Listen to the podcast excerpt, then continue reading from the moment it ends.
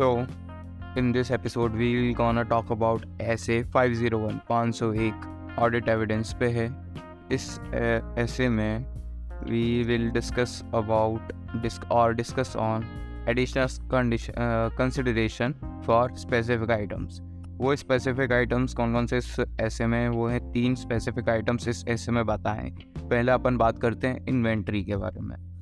तो इन्वेंट्री के रिगार्डिंग क्या मेन कंसिडरेशन लेनी चाहिए ऑडिटर को। uh, सबसे पहले देखना चाहिए कि इन्वेंट्री मटेरियल है कि नहीं मटे है कि नहीं है। फिर उसको देखना चाहिए उसकी एग्जिस्टेंस और कंडीशन एंड अब उसके रिगार्डिंग उसको सफिशेंट अप्रोप्रिएट ऑडिट एविडेंस लेने पड़ेंगे निकालने पड़ेंगे। तो उसके लिए उसको क्या करना पड़ेगा? सबसे पहले पॉइंट ए में है कि उसको इवेल्यूएट करना पड़ेगा मैनेजमेंट के instruction regarding uh, procedure for recording and controlling of the entities physical inventory counting. मतलब कि एंटिटी के इंस्ट्रक्शन और प्रोसीजर क्या हैं एंड इन्वेंट्री uh, को रिकॉर्ड करने के लिए और उसके रिजल्ट्स को कंट्रोल करने के लिए। फिर उसके बाद उसको क्या करना चाहिए? ऑब्ज़र्व करना चाहिए performance of the inventory in managements inventory count procedure जो प्रोसीजर हो रहा है, उसको ऑब्ज़र्व करना चाहिए। और आखिरी के थर्ड और फोर्थ पॉइंट में है इंस्पेक्ट और perform test count of the inventory ठीक है? पॉइंट ए यहाँ पे कब ख़त्म होता है? पॉइंट बी में क्या बोला है कि उसको ऑडिट प्रोसीजर्स परफॉर्म करने चाहिए over the financial inventory records to determine whether accurately the procedure perform और the controls implemented on recording controlling actually reflects the count, in the count result.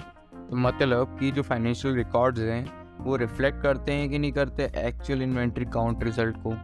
Simple अब कुछ और अन्य बातें हैं इस ऐसे में इन्वेंट्री के बारे में. सबसे पहले बात करता है कि इन्वेंट्री काउंटिंग की date other than financial statement की डेट से अलग हो. डेट ऑफ़ फाइनेंशियल स्टेटमेंट हो. क्या करना चाहिए? उसको जो जितना पीरियड आगे निकल गया है पीछे निकल गया उसमें जो चेंज इन इन्वेंट्री है between the count date and the date of financial statement are properly recorded ठीक है ये उसको ध्यान देखना चाहिए।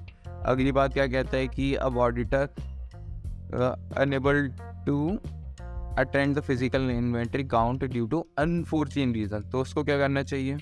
If the auditor is unable to attend the physical inventory count due to unforeseen circumstances, the auditor shall make or observe some physical count on alternative date अब इधर क्या है? लैंग्वेज लॉ की shall make or observe some physical count on alternative date make or observe किसी को रख भी सकता है या फिर जा सकता है? कोई ऑल्टरनेटिव डेट पे भी।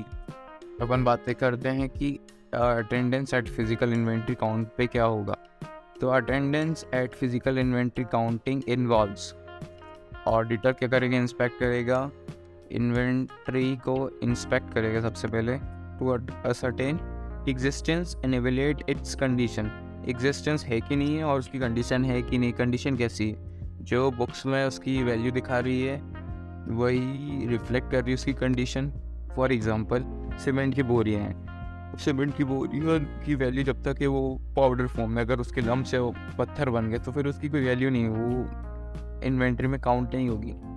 दूसरा वो चेक करेगा कि ऑब्जर्वेशन, ऑब्जर्विंग करेगा, ऑब्ज़र्व करेगा कंप्लायंस की जो मैनेजमेंट इंस्ट्रक्शन बनाए थे, प्रोसीजर परफॉर्म करने के लिए और रिकॉर्डिंग और controlling the result of physical inventory count वो पूरा कंप्लाई हो रहे कि नहीं हो रहा है? अगला है ऑप्टेन ऑडिट एविडेंस की जो management reliability of management count procedure अब जब वो अगला टॉपिक है इस ऐसे में इन्वेंट्री के रिगार्डिंग की मैटर्स जो अफेक्ट करें planning of planning of attending physical inventory count ठीक है? तो इसमें क्या है? सबसे पहला नेचर ऑफ़ इन्वेंट्री इन्वेंट्री किस नेचर की है? उससे आपकी प्लानिंग इफ़ेक्ट होगी कि किस तरह, कहाँ पर है? और दूसरा नेचर के वजह स्टेज अगर ज़्यादा स्टेजेस इन्वॉल्व है तो कॉम्प्लेक्सिटी इन्वॉल्व है तो वहाँ पे इन्वेंट्री की वैल्यू डिटरमाइन करना थोड़ा मुश्किल हो जाता है। तो stages of completion of work in progress अगला हमेशा दो पॉइंट आता है रूमम risk relative material statement of related to inventory और चौथा पॉइंट इंटरनल कंट्रोल क्या लगा है उस रिलेटेड इन्वेंट्री पे।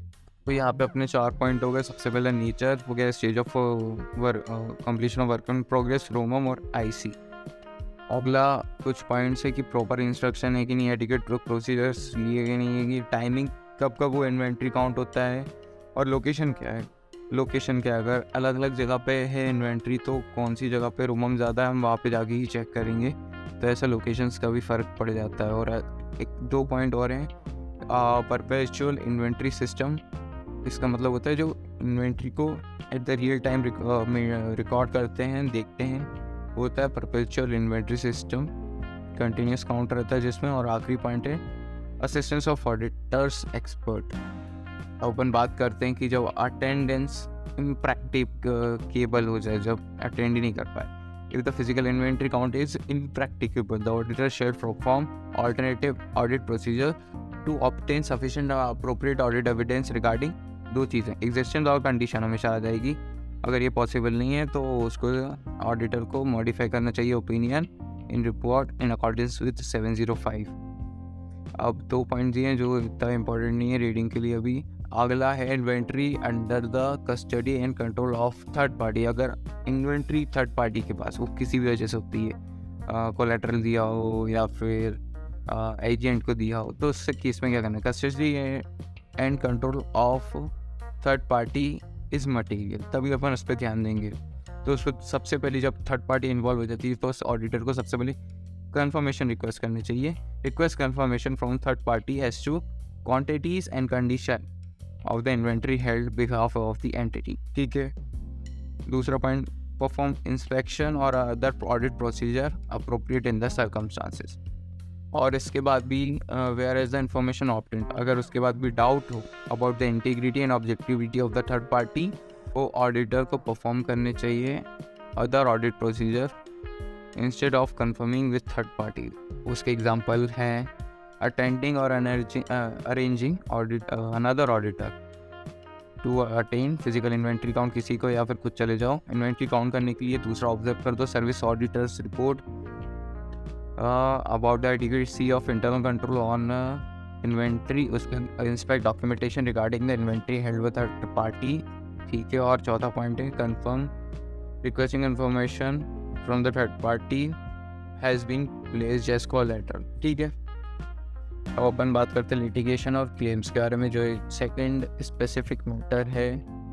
स्पेसिफिक आइटम है, इस ऐसे का वो है लिमिट लिटिगेशन इन क्लेम्स तो ऑडिटर को परफॉर्म करने चाहिए ऑडिट प्रोसीजर डिज़ाइन और परफॉर्म करनी चाहिए audit procedure in order to identify litigation और क्लेम्स जो कि बड़ा गिव राइज टू द प्रोमो ठीक है?